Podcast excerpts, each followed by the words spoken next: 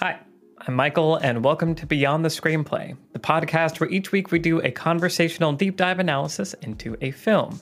Today, we're talking about Thelma and Louise, the 1991 film directed by Ridley Scott, screenplay by Callie Khouri.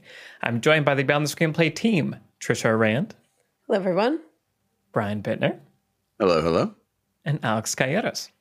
Hi. Uh, okay, so I'm excited to talk about this movie. Before we do, to let everyone know what the next episode is on, uh, our next film will be on the 2000 film Gladiator, which I have never seen start to finish. Wait, what? Whoa. You've never seen Gladiator? Wow. So, yeah, I know there's What? you know there's some fighting and you know Nothing what's his name me Joaquin anymore. Phoenix is there. Yeah. there's some We green all saw Gladiator. fields. Yeah. uh, anyway, so I'm excited to have to see this for the first time. And we're going to have some exciting guests on the show for that episode. So, the hosts of the wonderful podcast Cinema of Meaning will be joining us.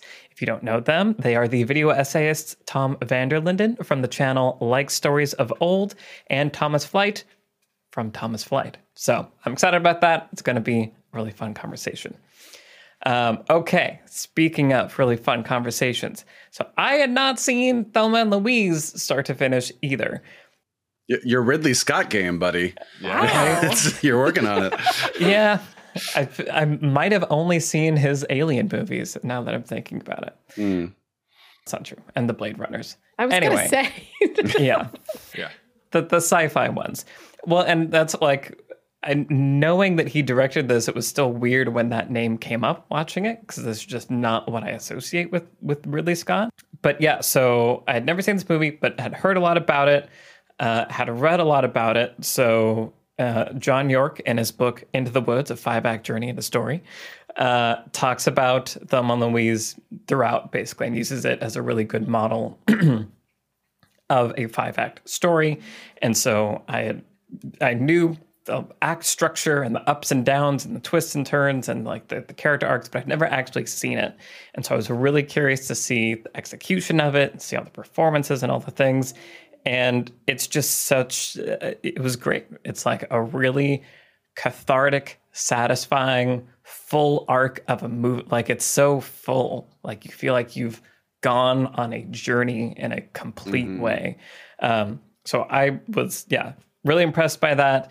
The ending, I was, I'd heard about the ending, obviously. I was really curious to see how they executed that. So I'd love to, to talk about that at some point with you guys.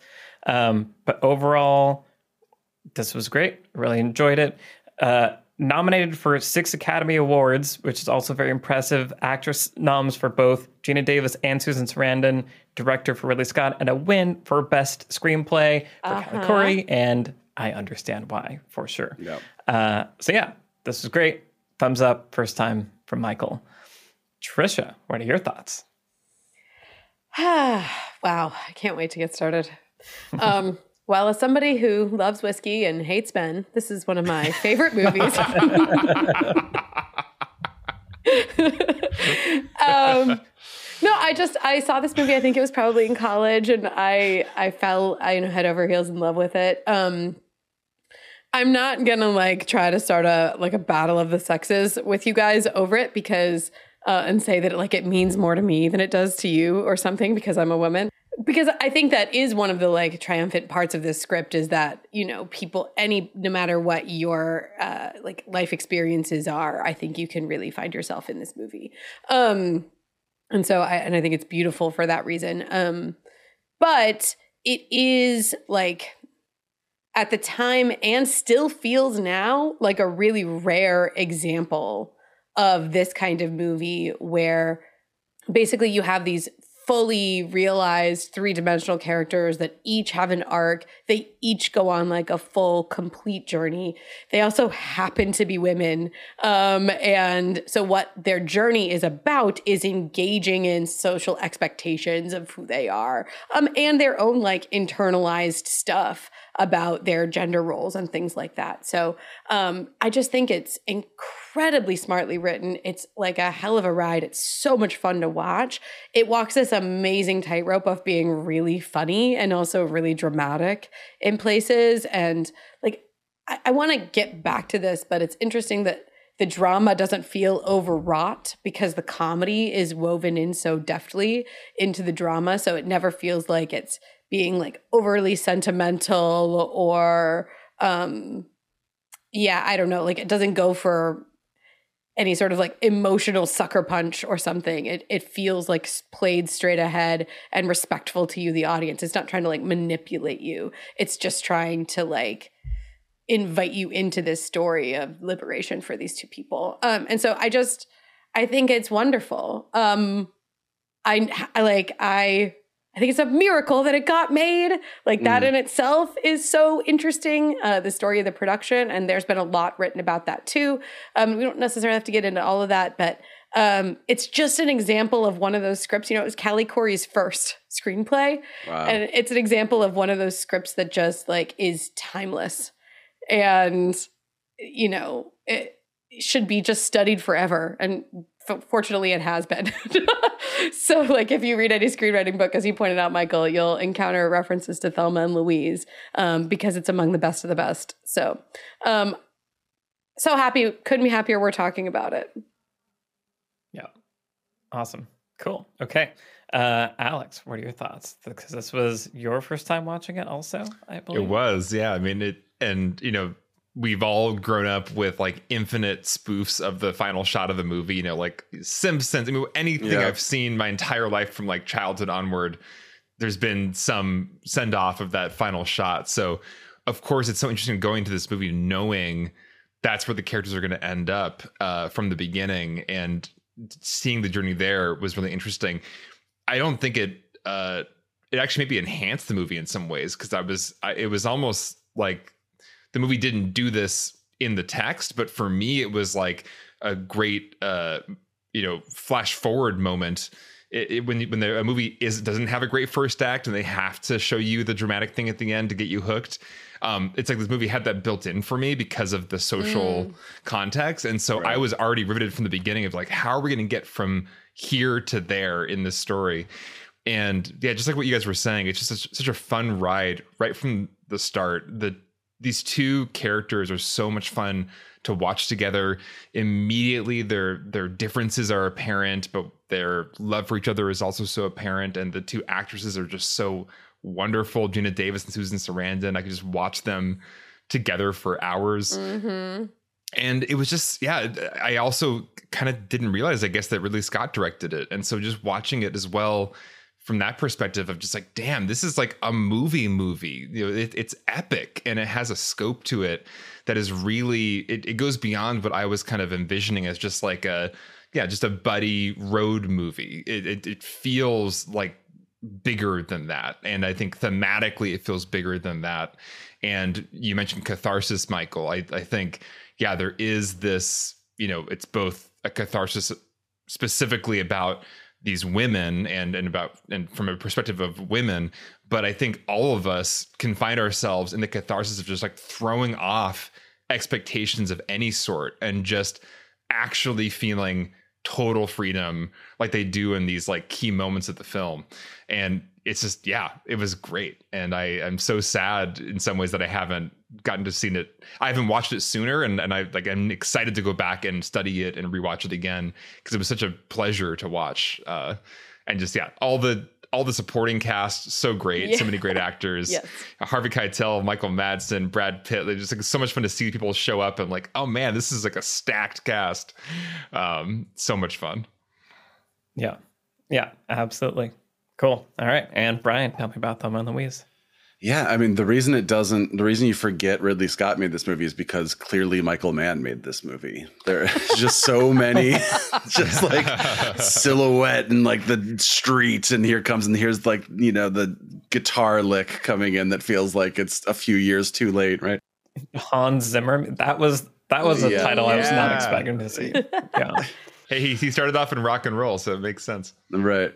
But yeah, I love this movie. Um, I had not seen it in quite a while, so it was really great to rewatch it. But um, definitely when I when I first saw it, my kid brain or my I guess adolescent brain was like, oh, it's it's Valerie from Earth Girls Are Easy and Janet from Rocky Horror Picture Show. So I'm already this movie's already for me. And Brad Pitt, of Brad Pitt. Um, and uh, but yeah, I, I, really loved it then. But watching it now, um, I was really able to appreciate. You know, I mean, the theme of this movie has always been clear to me, but I was really able to appreciate the sort of thematic. I don't want to say subtlety because this movie's not a subtle movie, but the fact that it is not screaming its theme from the mountaintops the the fact that it is sort of like exploring it and like you know you just have this one line where Susan Sarandon says like oh that's not the kind of world we live in. We can't go to the cup. But it's like kind of a throwaway line. They're driving and everything. And then later you know an hour and a half later they come back to that line. They discuss it.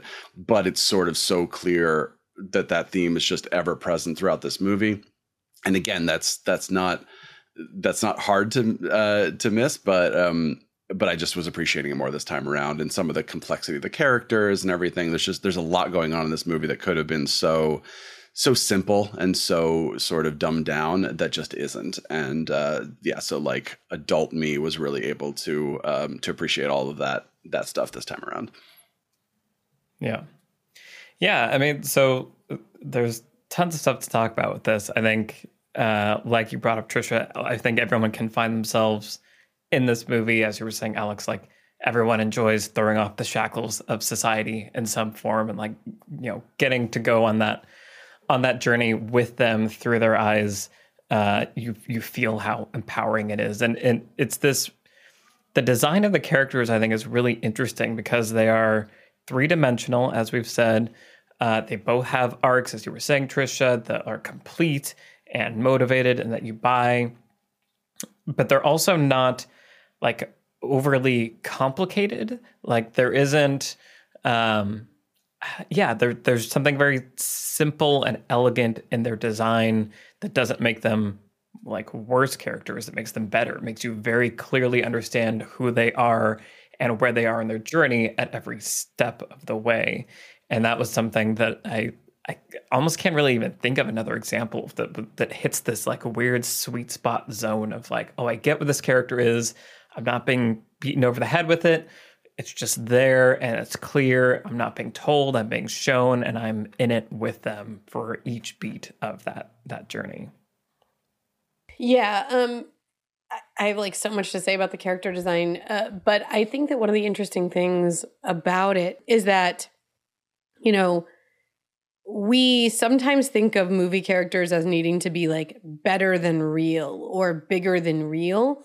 And these characters are allowed to be like every woman in a lot of ways. Like it's just like she's a waitress, she like is a housewife. They're so unexceptional and that's like critical to the design of their characters. And they're also not particularly like bright, right? They don't express themselves you know, in like sort of book learning four syllable word kind of a way.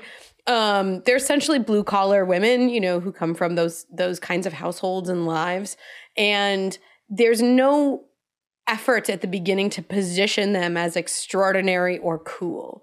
And I think that that's really important to the first act of this, where we understand their kind of flaws and how sort of their flaws in themselves are not really remarkable, right? It's like, well, Thelma's got this like scumbag husband that she doesn't really do anything about, and Louise is kind of hardened to the world because um, she's a waitress and stuff, and um, that's kind of all you need to know about them. But those flaws in themselves are not big. So instead of like relying on the characters, although of course the character choices do end up be what like end up driving the plot. But instead of relying on the characters having like some big external, like, I want to be the first woman astronaut, like, they, they don't need to be that kind of character, right? I mean, they kind of are at the end.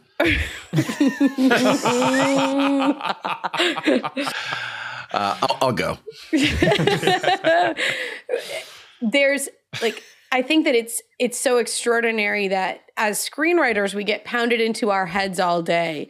You need to write these really ambitious characters, or these really smart characters, or these really cool characters, and you actually don't. Instead, you can construct a story world that puts the characters in situations where they have to react and they have to make choices and deal with difficult things that are happening to them. And that story world in itself can escalate the stakes in a believable way. And all we need to do is understand who they are. And that in itself doesn't need to be complex. It can actually be better if they're relatable um, and just kind of, yeah, this simplified sort of every person design. Yeah, this movie is like a good example of um, the both the script and the directing, just like making them feel f- like fully realized. Because also something Ridley did was left a lot of random like outtakes in where mm-hmm. like the mm-hmm. husband like falls and you know or where um she's wearing her headphones and she scares her like those are just like things that weren't planned but it would just it everything just makes them feel like you're just watching them you know and and that's something we talk about the godfather like there are times where big hollywood movies like this can actually feel very real because of leaving just little touches like that in that just sort of make the world feel a little bit more breathing. But it, and it did feel like early on in those very opening scenes, the characters, well, yeah, simple as far as just their ambitions or who they are, were still making interesting choices that that made me lean forward. So I mean, mm. even just little throwaway things like uh, you cut from Susan Sarandon telling a younger woman, uh, stop, mm-hmm. cut that out, stop smoking, you'll lose your sex drive. Cut yeah. to Susan Sarandon smoking. Like, right. that, that's yeah. already telling me something about that character.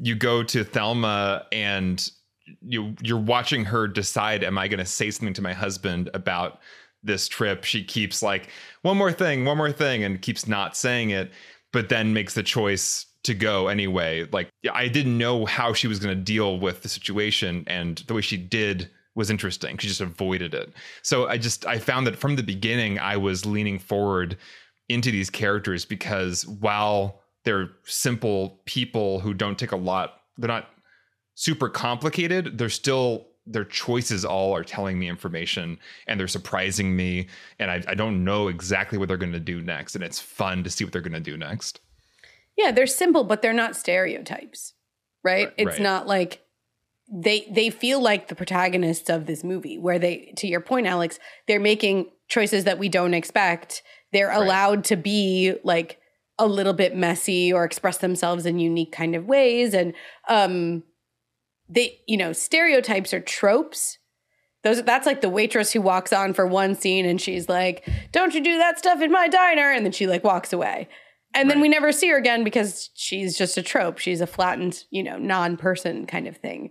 But to your point, the choice that Louise makes is where she like kind of gives the line where it's like scold, scold the younger women, and then go and do the thing.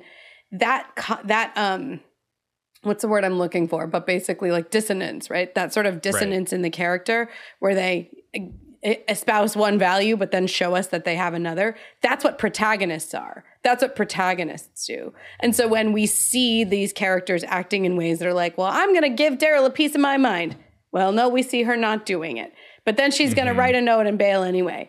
Again that dissonance creates the dimensionality. That's what protagonists can do. And so from that point on we know that they're the heroes for our story and they're going to do things that surprise us this episode is brought to you by Mubi, a curated streaming service showing exceptional films from around the globe. Every day, Mubi premieres a new film. From iconic directors to emerging auteurs, there is always something new to discover. With Mubi, each and every film is hand selected. It's like your own personal film festival, streaming anytime, anywhere. And this summer, Mubi's acclaimed audio documentary series, Mubi Podcast, returns for its second season. This time, the focus is on movie theaters. Because, as they say, in a time when too many cinemas are shutting down, we think it's time to lift them up. Titled Only in Theaters, the new season will tell surprising stories of individual movie theaters that had a huge impact on film history, and in some cases, history in general. Last year's season one of the show was named Best Arts or Entertainment Podcast in the LA Press Club's National Arts and Entertainment Journalism Awards. It was also nominated for a Webby Award for Best Individual Episode, TV, or Film. Featured guests this season include filmmakers Mary Harron, Peter Strickland, Nick Broomfield, and Alejandro Jodorowsky. And topics include the story of the Westgate, an unassuming second rate theater in suburban Minnesota that arguably turned Harold and Maude from a total flop into one of the most beloved movies of the 20th century, and the cautionary tale of the Majestic Theater, the last purpose built cinema left on the island of Zanzibar. You can listen to the latest season of the Mubi Podcast wherever you get your podcasts. And you can try Mubi for free for 30 days at mubi.com slash beyond the screenplay. That's M-U-B-I dot com slash beyond the screenplay for a whole month of great cinema for free. Thanks to Mubi for sponsoring Beyond the Screenplay.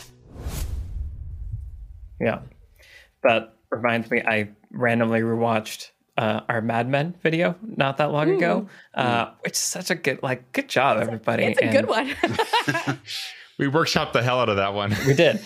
um, but it, in that, it talks about, you know, the facade. Uh, and that's another thing that's in John Yorke's book a lot that he talks about is, yeah, the, the facade and this contradiction that you're talking about here, Tricia, of like how, how a character wants to be seen and like presents themselves to other people versus how they're actually yeah how they actually feel about themselves or what they do in private or what they actually execute on. And yeah it's so subtle and not flashy in here like we're talking about. And i, I think it also uh, something you said earlier tricia the the design of the story world and how that plays into it. Like it's i'm thinking right now about like a marvel movie and this a superhero movie of which we have many uh, where the design of the character feels like it does have to do so much of that weight to be interesting of like this is this character this is their superpower that like all of the weight is on the like the hook of like this character to provide the interesting stuff and the story world is kind of like there also. But this is such a cool example where it's the right mixture and concoction of yeah not necessarily remarkable protagonists, but they are rendered in a way that makes you super interested in them. And they're placed in a story world that has clear structures and is going to interact directly with the design of those characters. And they're just like, they're on even footing and, and creates this balance in a way that I think is rare to find. Like that's, it's this whole cycle, the whole machine. There's just a dramatic machine that's been designed here that's just really, really good. Well, and part of the machine is the polarity of Thelma and Louise of you've got the hardened, you know, someone who it's pretty clearly hinted at has faced sexual violence in the past and has run away from some traumatic event in her past in Texas. Um, and you've got Thelma who married young, kind of has always just known this one relationship, uh, which sucks, and uh, is just excited to have anybody interested in her, to to to be meeting Brad Pitt, you know, all, all these things. Like she's coming from this very naive and very like everything's the first time perspective, whereas Louise is very hardened, very cynical, and that chemistry right there also drives so much plot and so many dramatic scenes between the two of them. So it's just smart design all around, you know, outside, inside, just everything is firing on all cylinders. Yeah, I mean, talking about the story world, this is it's something we've talked about before, and I've just been thinking about it more and more. Um, I realized, uh, Tricia, this is kind of the same plot as Emergency. Little bit. Yeah. w- which uh, Tricia had recommended um, as one of my watching. Like three black males find a passed out, w- like white college student in their in their their uh, house. House. Yeah. Uh, right, and they're like, "Well, we can't tell anyone. Like, we can't go to the cops because of who we are and because of what the world is." Right, and that's kind of what this this inciting incident is.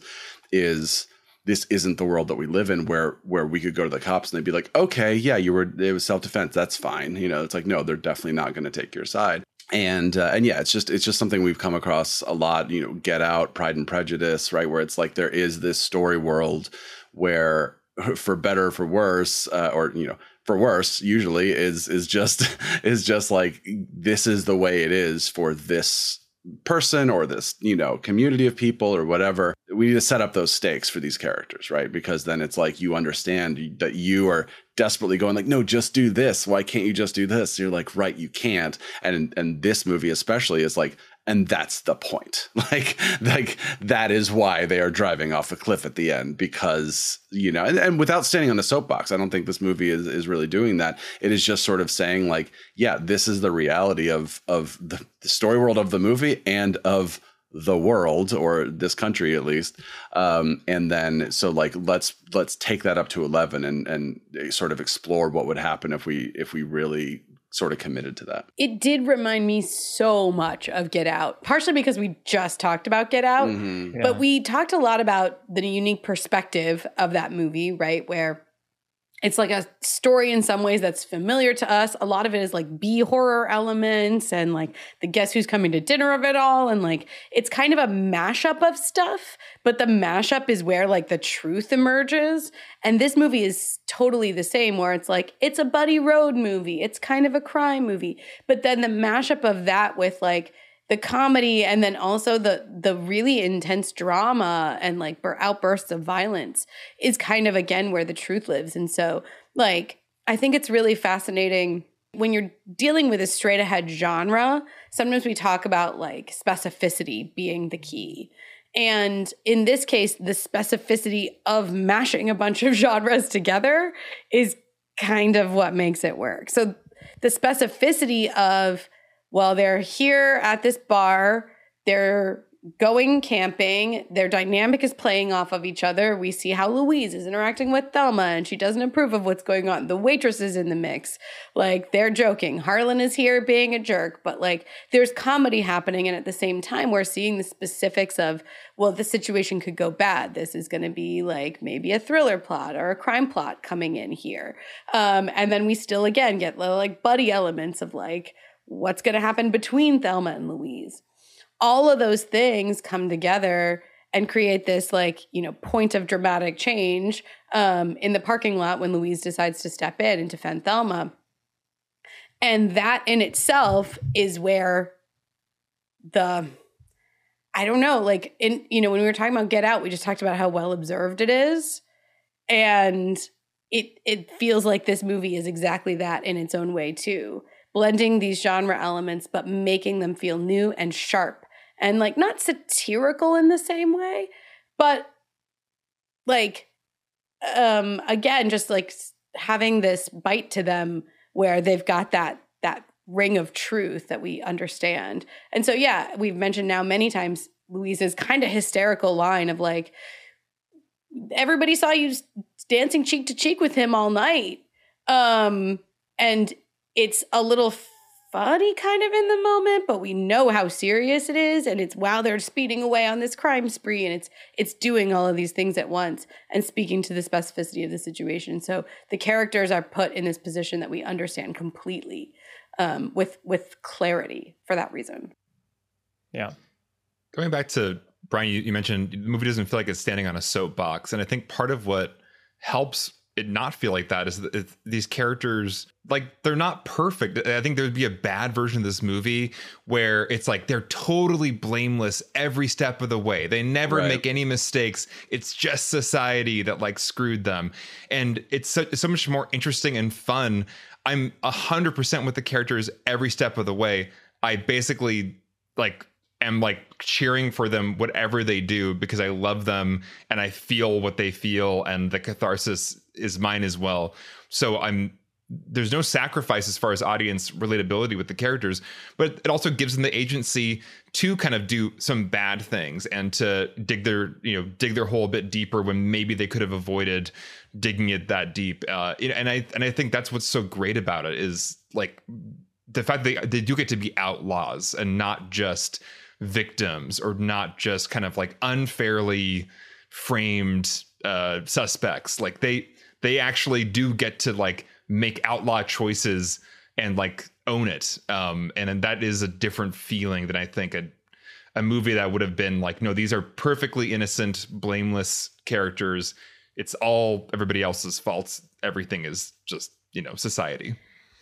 Well if louise had shot harlan when he was like you know Right. in a like physically violently threatening either her or thelma it's very clear cut like self-defense but that's not how it goes down again Right. going back to the specificity and it's interesting somebody asked Callie Khouri about that like, oh, you know, she like actually kills him when he's not a threat. Like, is it cold blooded murder, whatever? Um, and Callie Khouri said, bad guys get killed in every goddamn movie that gets made. That guy was the bad guy and he got killed. It was only because a woman did it that there was any controversy at all. That's such a good point. How many like revenge rape, yeah, like murders do we like watch and not think at all about that? Yeah. when when the dude is like avenging his wife or whatever. Yeah. Another question from our patrons was uh, from uh, Christopher about the use of escalation, mm. uh, and you know, it's it, like this movie's so interesting because it's it's a great example of a movie where when the inciting incident happens, you're like, how are there two hours left? like, what is going to happen?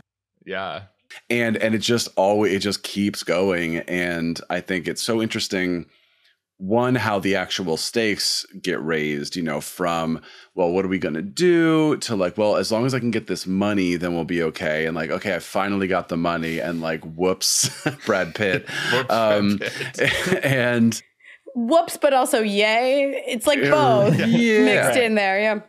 And uh, and and then of course it goes to like the craziness of the third act but i also love that kind of as you were saying alex like they get to be outlaws there's such a different thing you can do with your characters when you know you're going to lose them at the end of the movie. You can really you can really mm. let them, you know, go crazy. I mean, you could have your characters end up in prison at the end of the movie, right? But like so many movies end with like, but then it was all fine. Like then it got, you right. know, or or whatever. Like they got six months and they were out the next. But you really, this movie is able to just keep ratcheting it up and keep ratcheting it up. And you know the character arcs are so interesting because Louise is just pretty sort of stoic from from the get go, where she's like, "Welp." Guess I'm going to Mexico.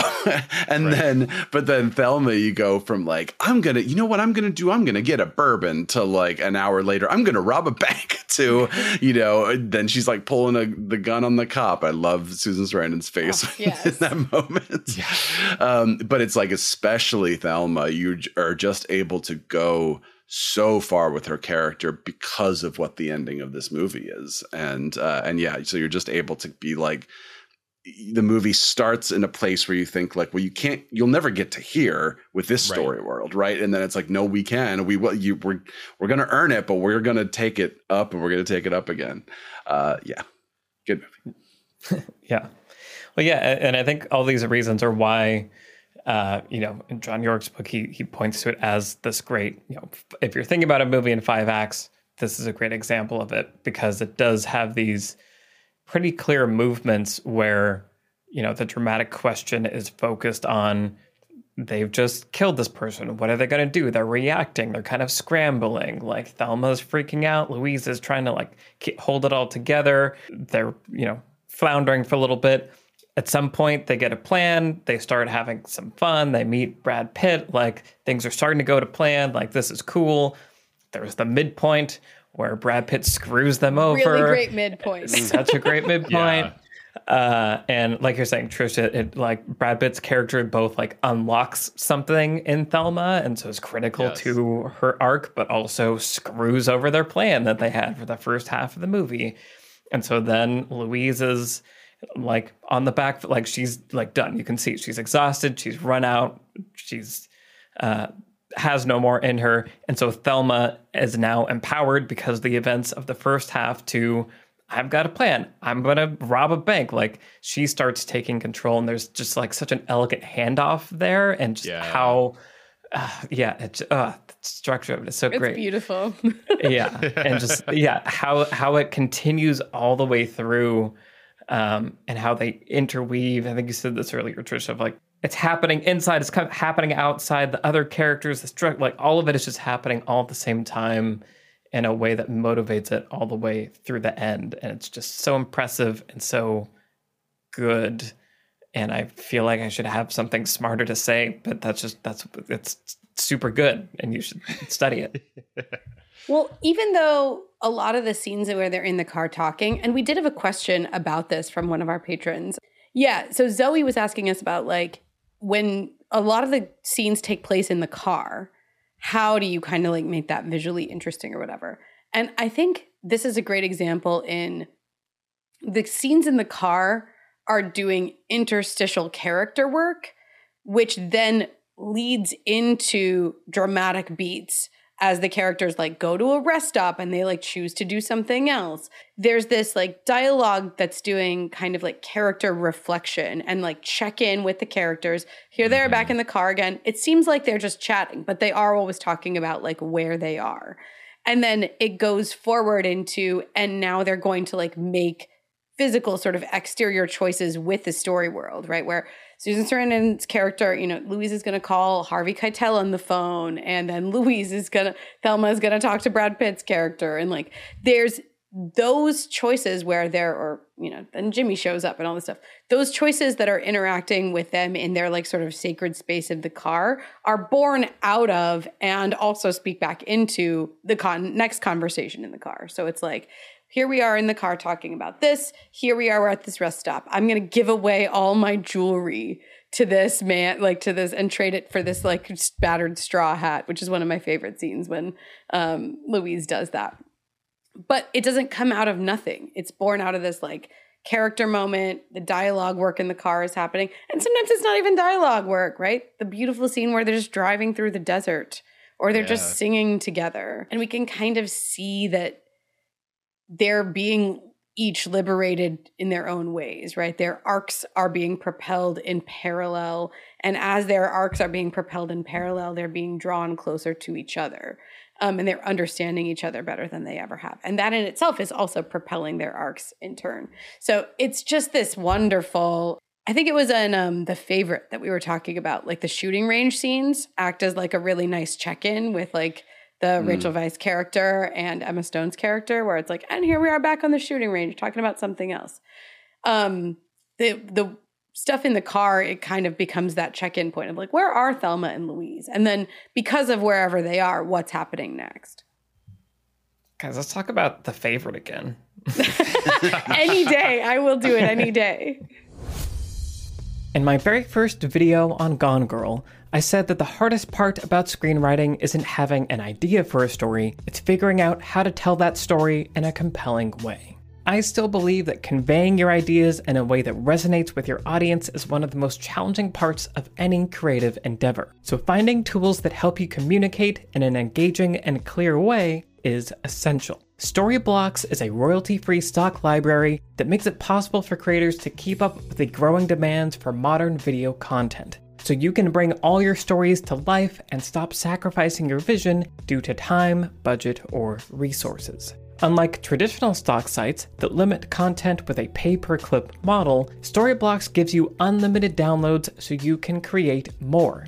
They have images and illustrations, audio and sound effects, and high quality video and video templates. If you've ever been a video editor with a rapidly approaching deadline, you'll know the value of being able to grab what you need and implement it quickly. And Storyblocks has a selection of flexible subscriptions, so you can focus on creating instead of worrying about budget. To check out Storyblocks and sign up for their unlimited all access plan, head to storyblocks.com slash beyond the screenplay. Once again, that's storyblocks.com slash beyond the screenplay. The link is also in the show notes. Thank you to Storyblocks for sponsoring Beyond the Screenplay.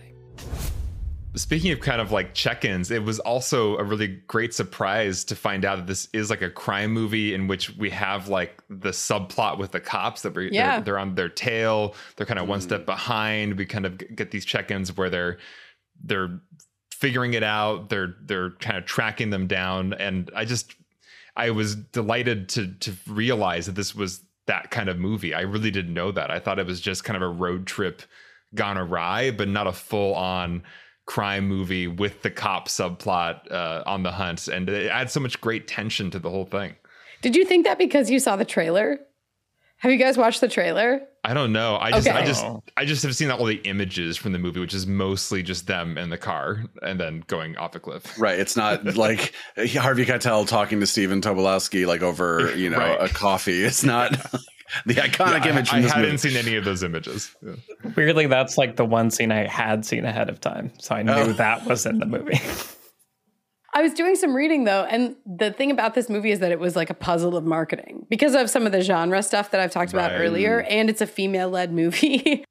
Right. And it's not just one woman led movie. It's like there are two women leads, and there's whole stretches where the men are not even in it. And um, also, the men maybe don't even matter in it. And, And they're and they're all kind of like yeah, screw ups. They're great. Sure. So they were just like, the studio was like, what are we supposed to do with this in terms of marketing?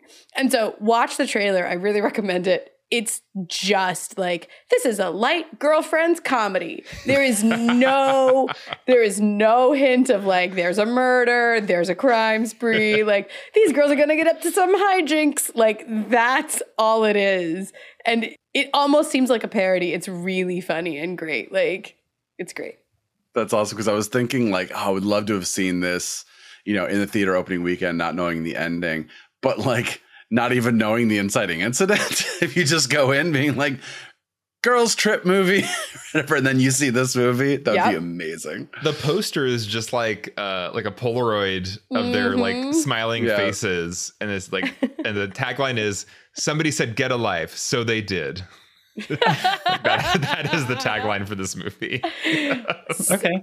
Accurate. So brilliant, actually. Yeah, it's not it's not inaccurate. Yeah. Yeah. Well, and so that's so we also got a, question from Carlos about about the ending and the execution of mm. the ending, and it, that's I. So I don't think I had ever put together that all these cultural references were from this movie. Like mm. when you guys oh, said really? that at the beginning of like, oh yeah, The Simpsons or like whatever, like someone going off a cliff. I was like, oh right, that's like where this is from. But for some reason, maybe I don't I don't know why. But it was so it was really weird seeing the ending, knowing what was happening, but like wondering how they're going to juggle this kind of in, intense and I could see being controversial ending choice.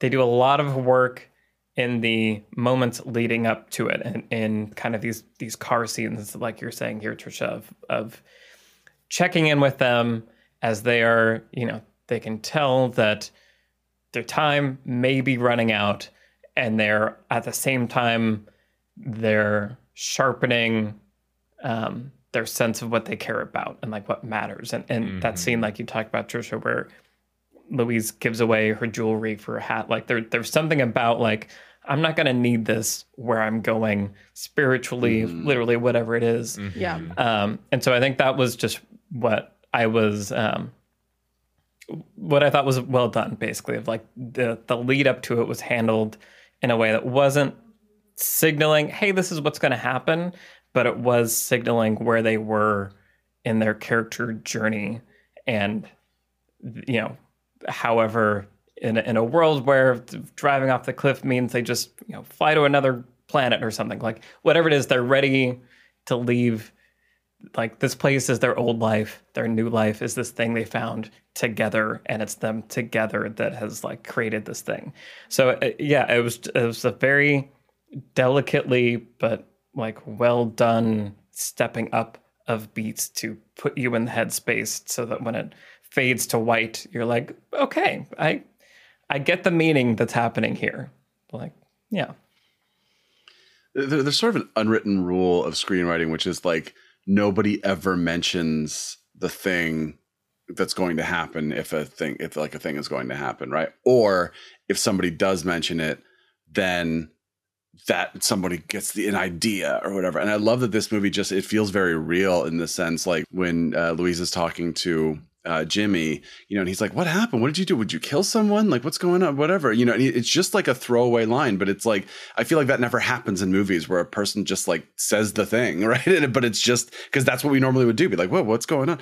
And and that's that's also how the ending is treated. Is nobody ever says like they don't look at each other and say, "Welp." I guess we're not getting out of this one alive, right? But also, it's not like so quietly buried that you don't see it coming. It's just sort of like in a very real way, they are kind of discussing, like, oh, yeah, I guess we're going to go to jail. That doesn't sound good, you know. And when she's talking to to Harvey Keitel, you know, I forget exactly what she says, but she just says something like, like, yeah, I don't know, you know, if we'll if we'll be needing your help or whatever, you know. But it's just sort of like in a very real way. It doesn't shy away. It doesn't lean into what's going to happen in the end, and it does, but it doesn't shy away from it either. It just feels very organic, kind of like you were saying.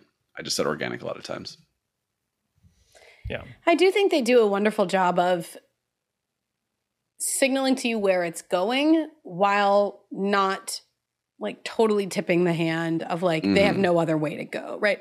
I feel like the thing about a movie like Butch Cassidy that this movie has been compared to a lot, Mm, and- sure. or Bonnie and Clyde, which is that, and obviously the ref the title here is a reference to Bonnie and Clyde, but with both of those movies, there's no doubt where it's ending, right?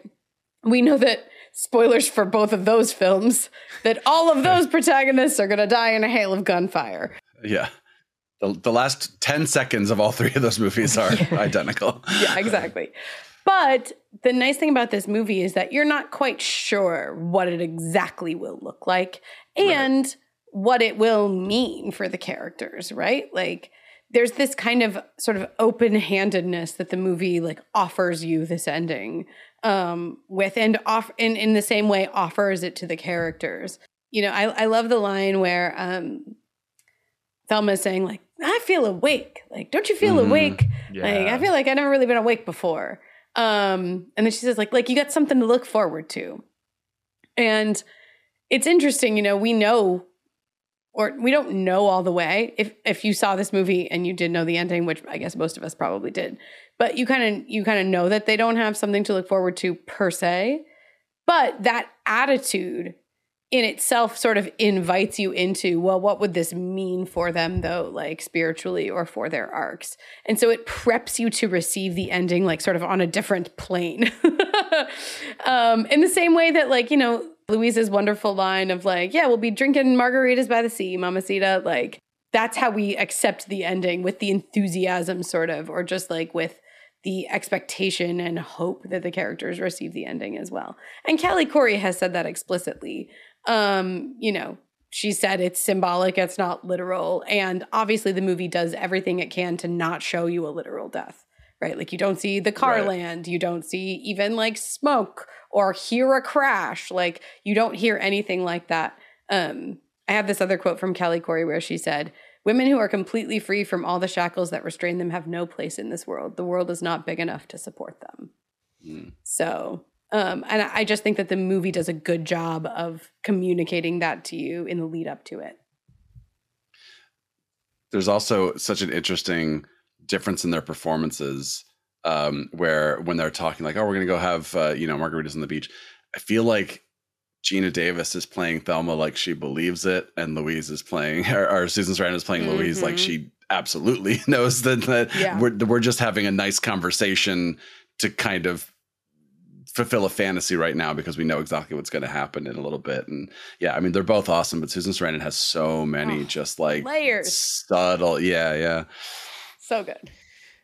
Yeah. Well, and Geena, like both of their performances are are super layered and like they're Yeah. committed to it and you know, yeah, we've already said they're you know, they're not stereotypes, they're not caricatures, they're they're portrayed lovingly but with uh like honesty to who who they are. Like the Thelma that you see at the end is different from the Thelma at the beginning, but it's the same it's the same her right it feels like it's Yeah. that character that has just rotated and transformed but it's not like it's a literal different person Geena Davis kind of has like a Laura Dern thing, I think, where it's like this Mm. sort of this sort of just complete raw, like there is no like I am an actor and I need to do Yeah. this, but it's just like Right. completely able to just be themselves and put it out there. Yeah, I love it. She's like so awkward, like so good at being like an Oh, awkward yeah. person.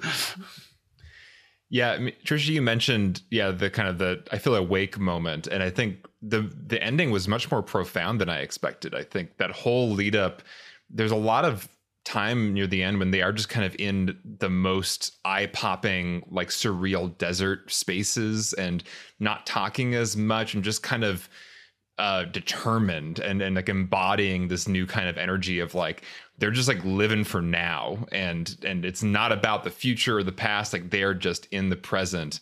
And so the movie does take on this almost like spiritual quality in that in that ending and when you feel you know when the law's closing in on them you do feel this kind of like there is no way out now. And so when thelma says like let's keep going it, it really hit me. It was just like it's like i don't want to go back. I don't want to like we found this like amazing like aliveness together. Like i can't go back to before. Um and so it makes the ending just feel so organic as you said brian where it's just like yeah this is the only ending now because they cannot go back. They have ascended to this new place uh, together and you know it would be wrong to to go back into that society that is trying to pull them back in Yeah. And I think the thing that gives this movie an endu- like this enduring quality is that it's about characters, these two characters standing together or like both experiencing change at the same time. And that, like I, I mentioned before, communicating with their like dual arcs. Um, it's the story of a friendship ultimately, right? Or just this communion of souls, if you will, um, that is like brought along this path. But the fact that it isn't a solitary woman alone going on this journey, I think is what makes it feel hopeful, right? Where we see Mhm. there are so many examples of movies of like the woman standing alone, the woman stands alone, and like maybe there's a man to support her, maybe, or like maybe there are other women to support her, but like they're always in sort of secondary supporting roles, and it's a female protagonist, and she's alone, um, and she's really strong, but she's by herself, but she's He's a gonna do it. high-powered lawyer in a Right. man's world Right, exactly. I mean, even Silence of the Lambs, which was this same year, and Jodie Mhm. Foster took the Best Actress. from both of them, which yeah, it's rude. she was originally supposed to be She was supposed to be in this movie. yeah. yeah. Yeah. And, and I'm not. I'm not like what an impossible choice Academy voters had to make. Um, yeah but like there was this sense of solidarity in the movie that I think is what lends it this like extra special quality. And so many movies that we um I don't know.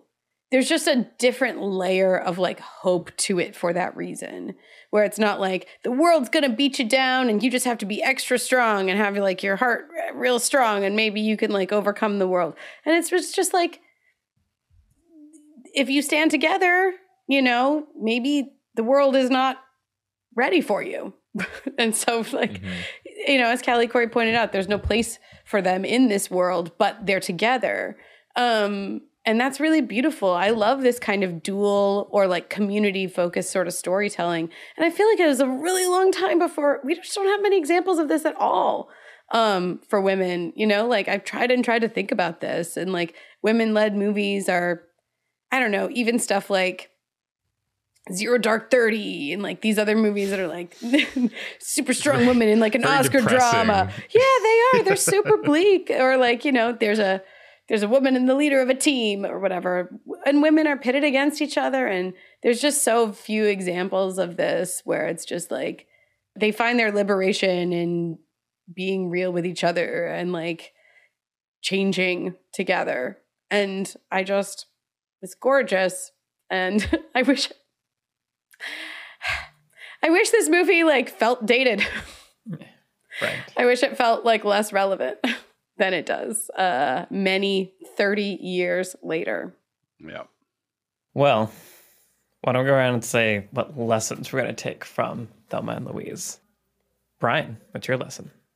Yeah, I mean, we talked so much about it. I was thinking about the three dimensionality of the characters and, and just how how it happens. So I will not try to tread retread too much ground. Um, but uh, it did really strike me how, a- as you talked about a little, Michael, how clear their sort of archetypes were of, you know Thelma being the sort of timid one and Louise being the hardened one, but also then at the same time within I don't know five minutes of this movie how they also didn't feel like just that. As you said Tricia they're not just stereotypes you know and they felt one they feel like people who hang out together right? Because sometimes you put you put two archetypes next to each other. You're like they're married. You're like why? Why why would these Yeah. people be married to each other? Well you know why would they hang out?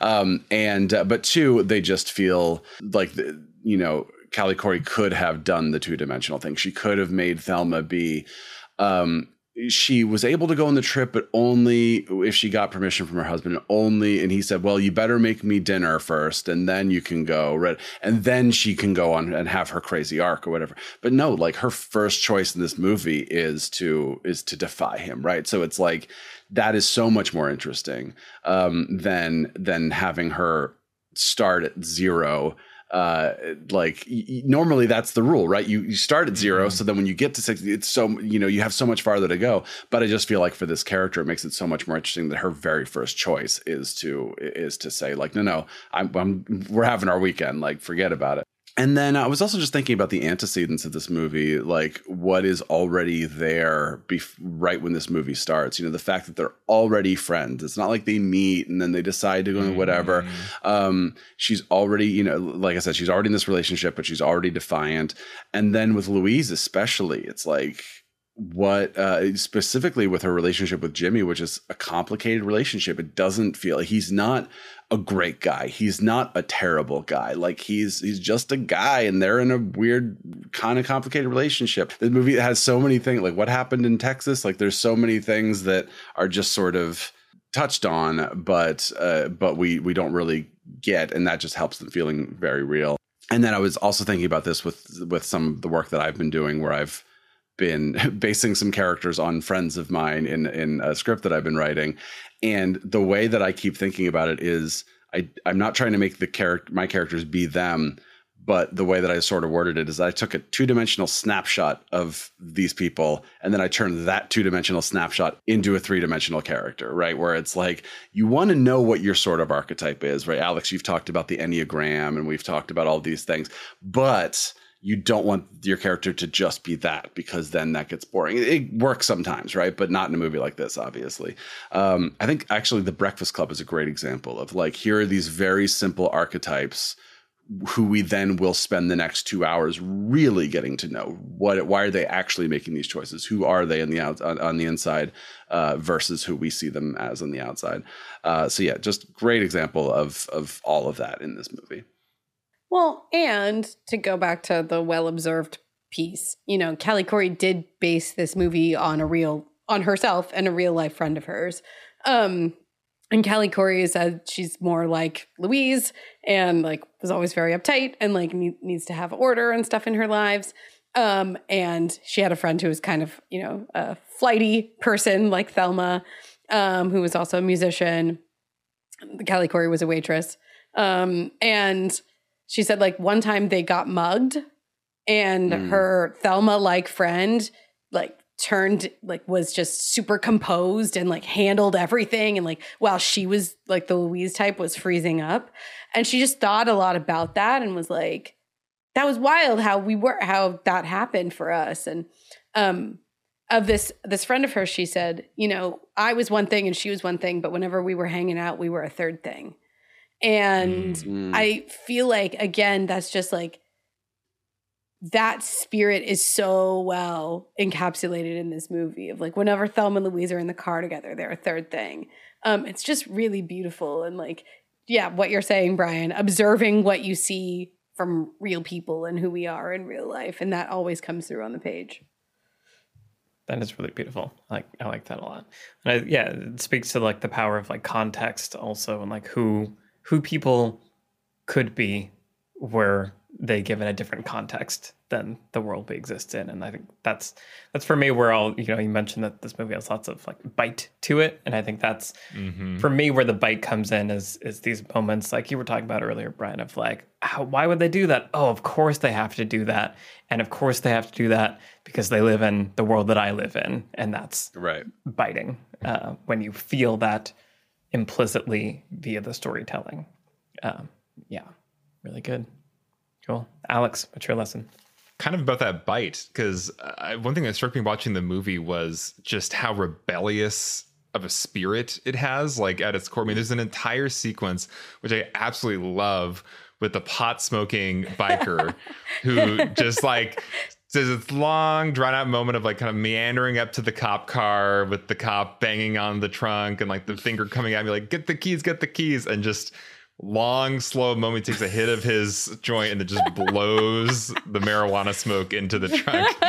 and just just moments like that, that that doesn't need to be in this movie, but but it feels so right in this movie because it it's not just the characters that I think are like uh, projecting this uh, rebellious spirit and this catharsis. The movie itself has a very like anti-authority, uh, just energy to it, and I just love that Ridley Scott like got that from the script and just went all the way with it. And I think even the way he portrays the cops and there's like just funny satirical scenes like when they're all like watching a movie yeah. at the husband's house and he like changes it and they're all like change it back it's just you don't need these scenes but there's a lot of this just just really rebellious like fu authority uh just choices made in the in the film and i just i love that it just makes it feel so thematically cohesive just yeah. through and through it's all doing it's all pointed at this one thing um and it and it does it in every which way. So man he, Ridley Scott he just got this script and he directed the hell out of it. And i really appreciate that. Yeah. And yeah and maybe it's unfair of me to be like so surprised by that but but i, I think there there's like right. a there's a restraint to it also. Like like he's mm-hmm. directing the hell out of it but it it's not about the director, right? Like I never feel like the director is telling me like you should, you know, Google didn't exist in 1991, but like you should Google my filmography. And you should like follow me on Twitter. Like I have a style and I'm trying to put for, like he lets the story like tell itself almost, and I think that is one of the hardest things to to do. And at the same time, you can feel that it is like it's like it's a well-made movie by a real like a real director. Because i mean there there are frames that are just like so well composed and and images that just in one image just make you feel a place so deeply. Like the the graffiti on like the phone booth that she's in but just like the dusty backdrop behind it. I don't know. It just i was watching the movie and just feeling like oh yeah like this is like a movie movie not just kind of the generic road trip movie that I kind of was expecting, to be honest. Right. Um, but, but but like but like you said, it's not it's not like he it, he also didn't do flashy, you know, long takes or things that would have been distracting to show what a director he is. He he was serving the the text, serving the movie uh, through and through. Yeah, I mean, Ridley Scott. The thing about Ridley Scott is he rarely directs movies that are just regular people in our time. You know, it's like right. he's directing Alien and Blade Runner and Legend and Gladiator and Robin Hood and more aliens and The Last Duel, right? And it's like, and then even when he is doing a contemporary movie, it's like Hannibal or American Gangster or something like something very stylized, very larger than life. But every once in a while, there's a good year or something, which I, I found delightful. Um, or or something like this, where he's like, oh no, I can just make a movie that's just people hanging out talking to each other. I, I don't do it that often, but when I do, as you're saying, Alex, I can serve that script and I don't need to I don't need to show you how Ridley Scott I am by doing right. all these big sweeping, you know, shots or whatever. Yeah. It was slightly distracting to me because I've driven up and down five in California a lot. The whole time I was like, wait, are they supposed to be in California? Because they're definitely like just driving they up and down the five. in California. Yeah. Yeah. Yeah. I think it was it was California and Utah. Utah. Yeah. And I had just been to Utah and Moab, and I was like, oh yeah, I've I've been to all of these places, even though this movie doesn't take place in either. Not one frame shot in Arkansas. Sorry, guys. awesome. Tricia, what's your lesson? So I was talking about the scenes in the car a few minutes ago, and and the scenes um, on the shooting range uh, in the favorite, and I actually realized since then, in the last couple of minutes, that a better analogy for the shooting range scenes is the scenes where they encounter the trucker, where it's like mm, the yeah. trucker mm-hmm. is the like here's like the external force, and we're going to be put in a position of making the same choice over and over again. Michael, you mentioned this in Top Gun too, with the buzzing the tower. It's like we're going to be put in this position. We're going to make the same.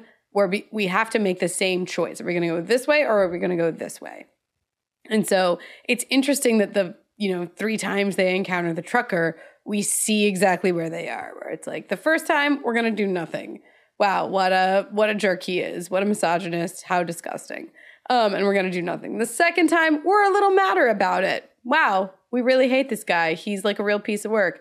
The third time we have had enough. um, and it's such a simple but beautiful narrative device to like create a recurring situation for the characters and just use it to show where they are. And it's like Thelma and Louise have stopped caring, ladies and gentlemen.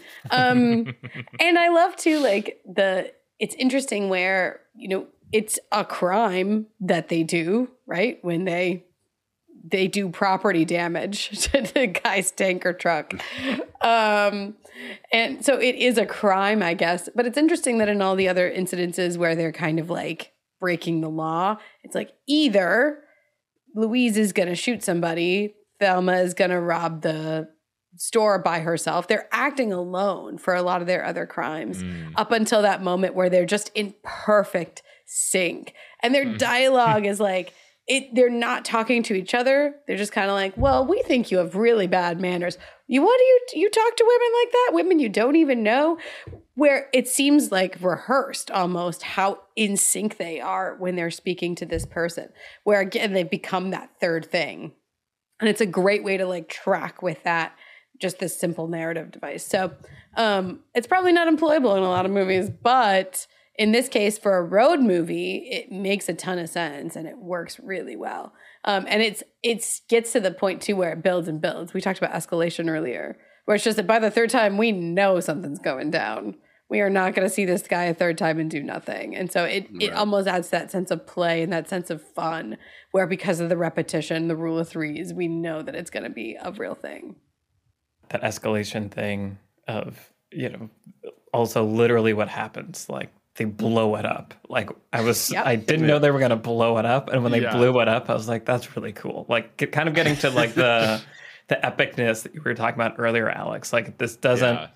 by the end it is you know spiritual it's it's epic there's a car chase there's explode like it it goes all the way there and it feels like it earns that exuberance uh in the finale because of all the work that's been done up to that point uh and it's just very cathartic and satisfying And I just want to say, you know, originally Callie Khouri was going to produce this with a friend of hers, and they were just going to make it as an indie movie. And they were like, we would just get somebody to give us five million dollars, and we that that was what they wanted. Like those were their biggest goals and ambitions for this movie. And when Ridley Scott's company wanted to produce it, you know, they Callie Khouri almost was like, do I even want to do that? Like, if it becomes this big movie, will anybody like? It's scary, right? Putting a movie like this out there. And I talked about how.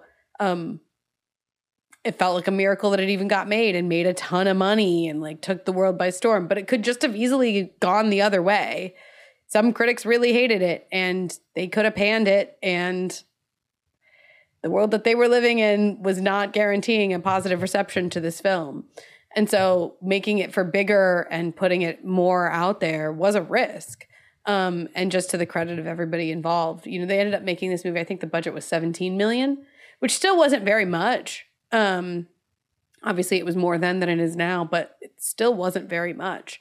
Uh, but you couldn't have done scenes like that with the trucker and the big explosion and some of these other things that they really, you know, Harvey Keitel's on a helicopter and stuff. Like you couldn't have done some of that stuff if you tried to just make this for five million dollars. So um, I'm really happy that it went the way it did. The car shots in this movie are so awesome. Just like all the like kind of stunt driving and, and stuff that they're doing. The the like backing up to get gas. Uh, Oh, yeah, that was shot great. is so good. I was gonna say when the when the helicopter rose like Yeah. from the dust from the cliff, I was like, okay, Ridley Scott's having a little fun right now. He's- Susan Sarandon said she was driving like a maniac for weeks after this. she was like, I couldn't drive like a normal person. I just been in that Thunderbird for so long.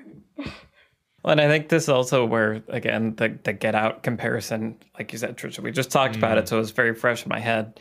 But yeah, how did this movie get made? And how did anyone be okay releasing it? And how did people love it? Like, those are things that, Yeah. like, that it exists and that it happened is so cool because it makes my brain kind of recalibrate the world and just like what is possible. And there are very few things that can do that. And I'm just very happy that this is a thing that that did that.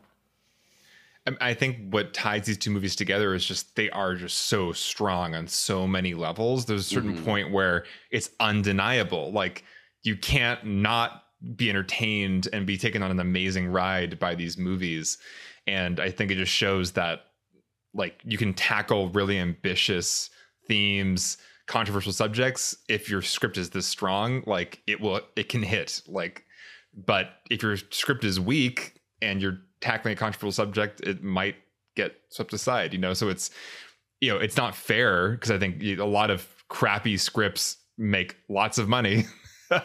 um, but I think there is there is a lesson here that like if you can do these story fundamentals this well, have an amazing cast, amazing director, a lot of things have to hit, hit right. But if they all hit right, you can kind of make a movie about anything uh, because it because it just functions so well on all these levels. Well, yeah, it's you know, again with Get Out, we talked about how it doesn't compromise at all on its message mm. or anything. It doesn't dial it back or water it down or anything. It, it just kind of stays the course. Um, I was reading a really amazing Vanity Fair article today, which I really recommend. It was written for the 20th anniversary of this movie, so back in 2011. But the article uh, recounted this story from Callie Khouri about how this line, you get what you settle for, was something mm. she and her friend that uh, Thelma is based on. They used to say that. That was like one of their lines. And the article kind of was talking about how in different ways thelma and louise both have to not you know settle um, and that's kind of the character journey and also kind of like a meta anthem for this movie as well where this movie didn't settle and it didn't compromise any of what it was trying to say um, or try to coddle any audience members to make them feel better about this movie or whatever. Um, there were people who wanted them to change the ending. And Ridley Scott was like, absolutely the hell not. Mm-hmm. It's the perfect ending. And everybody who was really in alignment on this movie knew that from the moment of reading this script. Um, and so, again, I'm just in awe of that, of, of all of it, that it even just happened.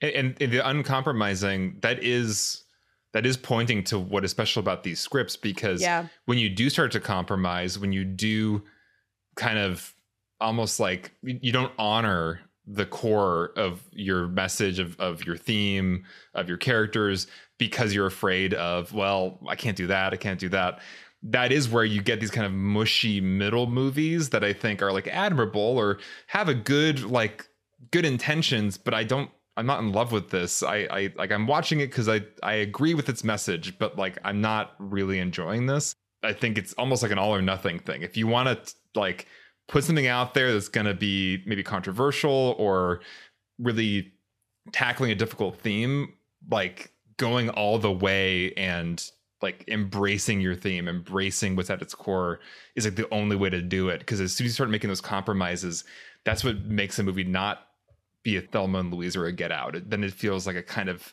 oh, like it wasn't quite there. Um, anyway, I love these movies because they're so rare, they're so difficult. I understand why compromises are made because there's gatekeepers that don't let you make these movies. Um, so I am just so happy when they get through the system and they exist in their uncompromised form because they're so special. Yeah. That so I feel like we basically just said my lesson uh, in a Sorry. better way than I was going to say. No, just like that whole conversation, and it, it started in my head of just the ending and how it feels subversive is almost like the wrong um, word, yeah. but but it what is. you said there, Tricia, like it, it doesn't compromise, and like what you were just saying, Alex, like there's no compromising of the ending to either appease the powers that be or make it safer or genuinely try to create like a happy ending of like we've just done this like taking people on this journey and we have to we don't want to make them sad at the end of it so let's kind of soften it or like kind of bend over backwards to make it a happy ending. Um, i like that this movie doesn't do that and i wish more movies chose to do that and in the filmmaking you can frame it in a certain way and so you can make people Right. receive it in a not downer way. It is interesting now thinking about the ending of Get Out, which was changed to make it a happy ending, and Right. that one I get, and that mm. one works for me. But I, for these reasons, I understand why it doesn't because there is something special about not compromising all the way through to the final frame of the story. yeah, I mean, eh, there, there's a very different sort of function of those two movies, which is Right. Get Out is saying we're going to use this crazy world to talk about the real world. Thelma and Louise is saying like we are we are talking about the real world. Uh, that doesn't mean you know what these characters are going through is is a real thing that most people go through, but we are the story world of this movie is the world. So we are going to actually like the the strongest thematic thing we can do here is to have this ending. Yeah. Cool. Well, okay. Uh, good movie. Good movie, everyone. Uh, well done in the making of it. Uh, something that, that I was. If, uh, if anyone wasn't sure, good job. I could talk about it for hours tempo here. longer. Yeah. yeah. Sorry, I'm distracted because I was scrolling through Ridley Scott's filmography. And, you know, since we're going to be talking about Gladiator next week, my eye was drawn to Gladiator 2 um, as a thing that He's is been talking about. Gladiator 2 forever. Have they? How does. I mean, I mean, literally like sense? ten plus years. He's been saying, "I'm making Gladiator, another Alright. Gladiator." I don't remember how it ends, but I think I do, which makes me. Anyway. Yep, yep. Great. Ju- just as implausible as Thelma and Louise too. All right. To quickly get that thought out of our brains. Uh, what else have you guys been watching? Alex, what have you been watching recently? Uh, so last week I went with Brian and our friend uh, Ryan McDuffie to see a 4K restoration screening of Lost Highway, the David Lynch film from 1997. I had not seen it before. It was a missing film in my David Lynch filmography.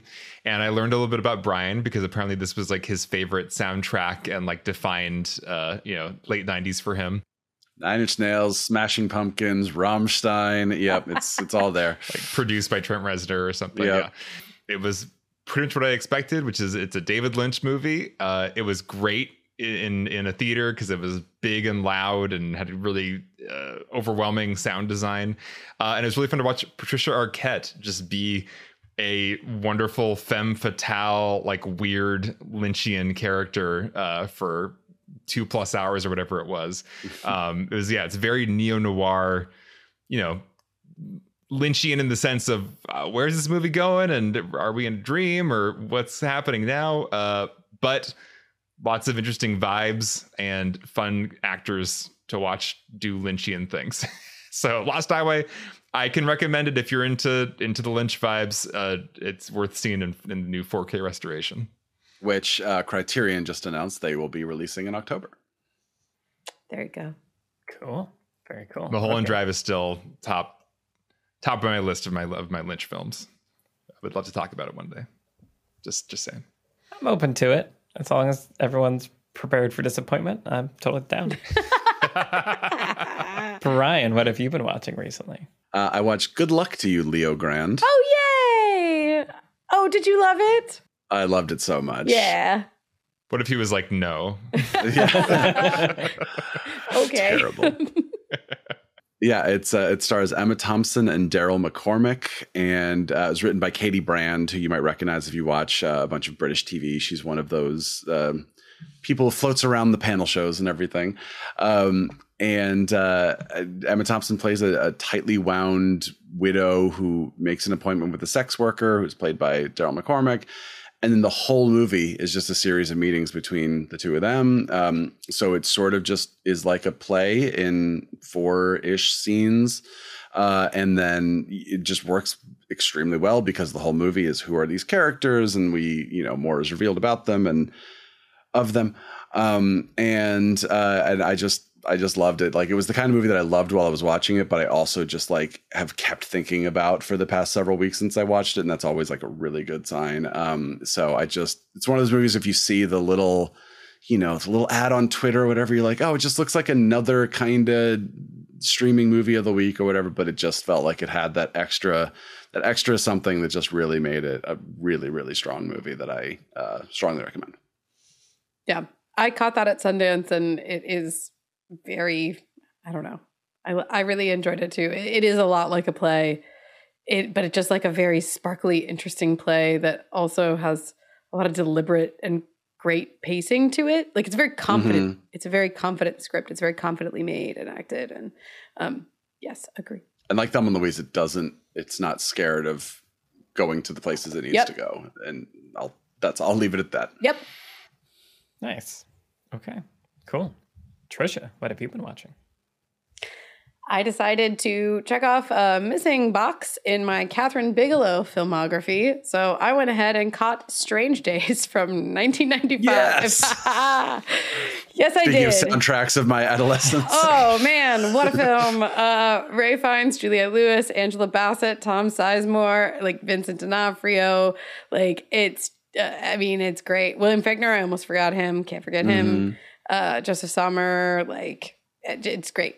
It's a near future sci-fi crime movie um, where you know you're you put this weird uh, sensor electrical helmet thing with sensors on your head and you just it like records your memories and then you can like watch them back and experience them but you're really reliving them so people can like rent the experience of a bank Yeah. robbery or something like that. yes exactly um and then they they start using it someone starts using it to like commit crimes and taunt the police uh, with videos experiences of the crimes that they're committing, but then someone else uh, is using them to solve crimes. You know, Ralph Fiennes is like an ex cop uh, with like a detective buddy. Angela Bassett is a friend of his. She's a cab driver. Essentially, she's a limo driver.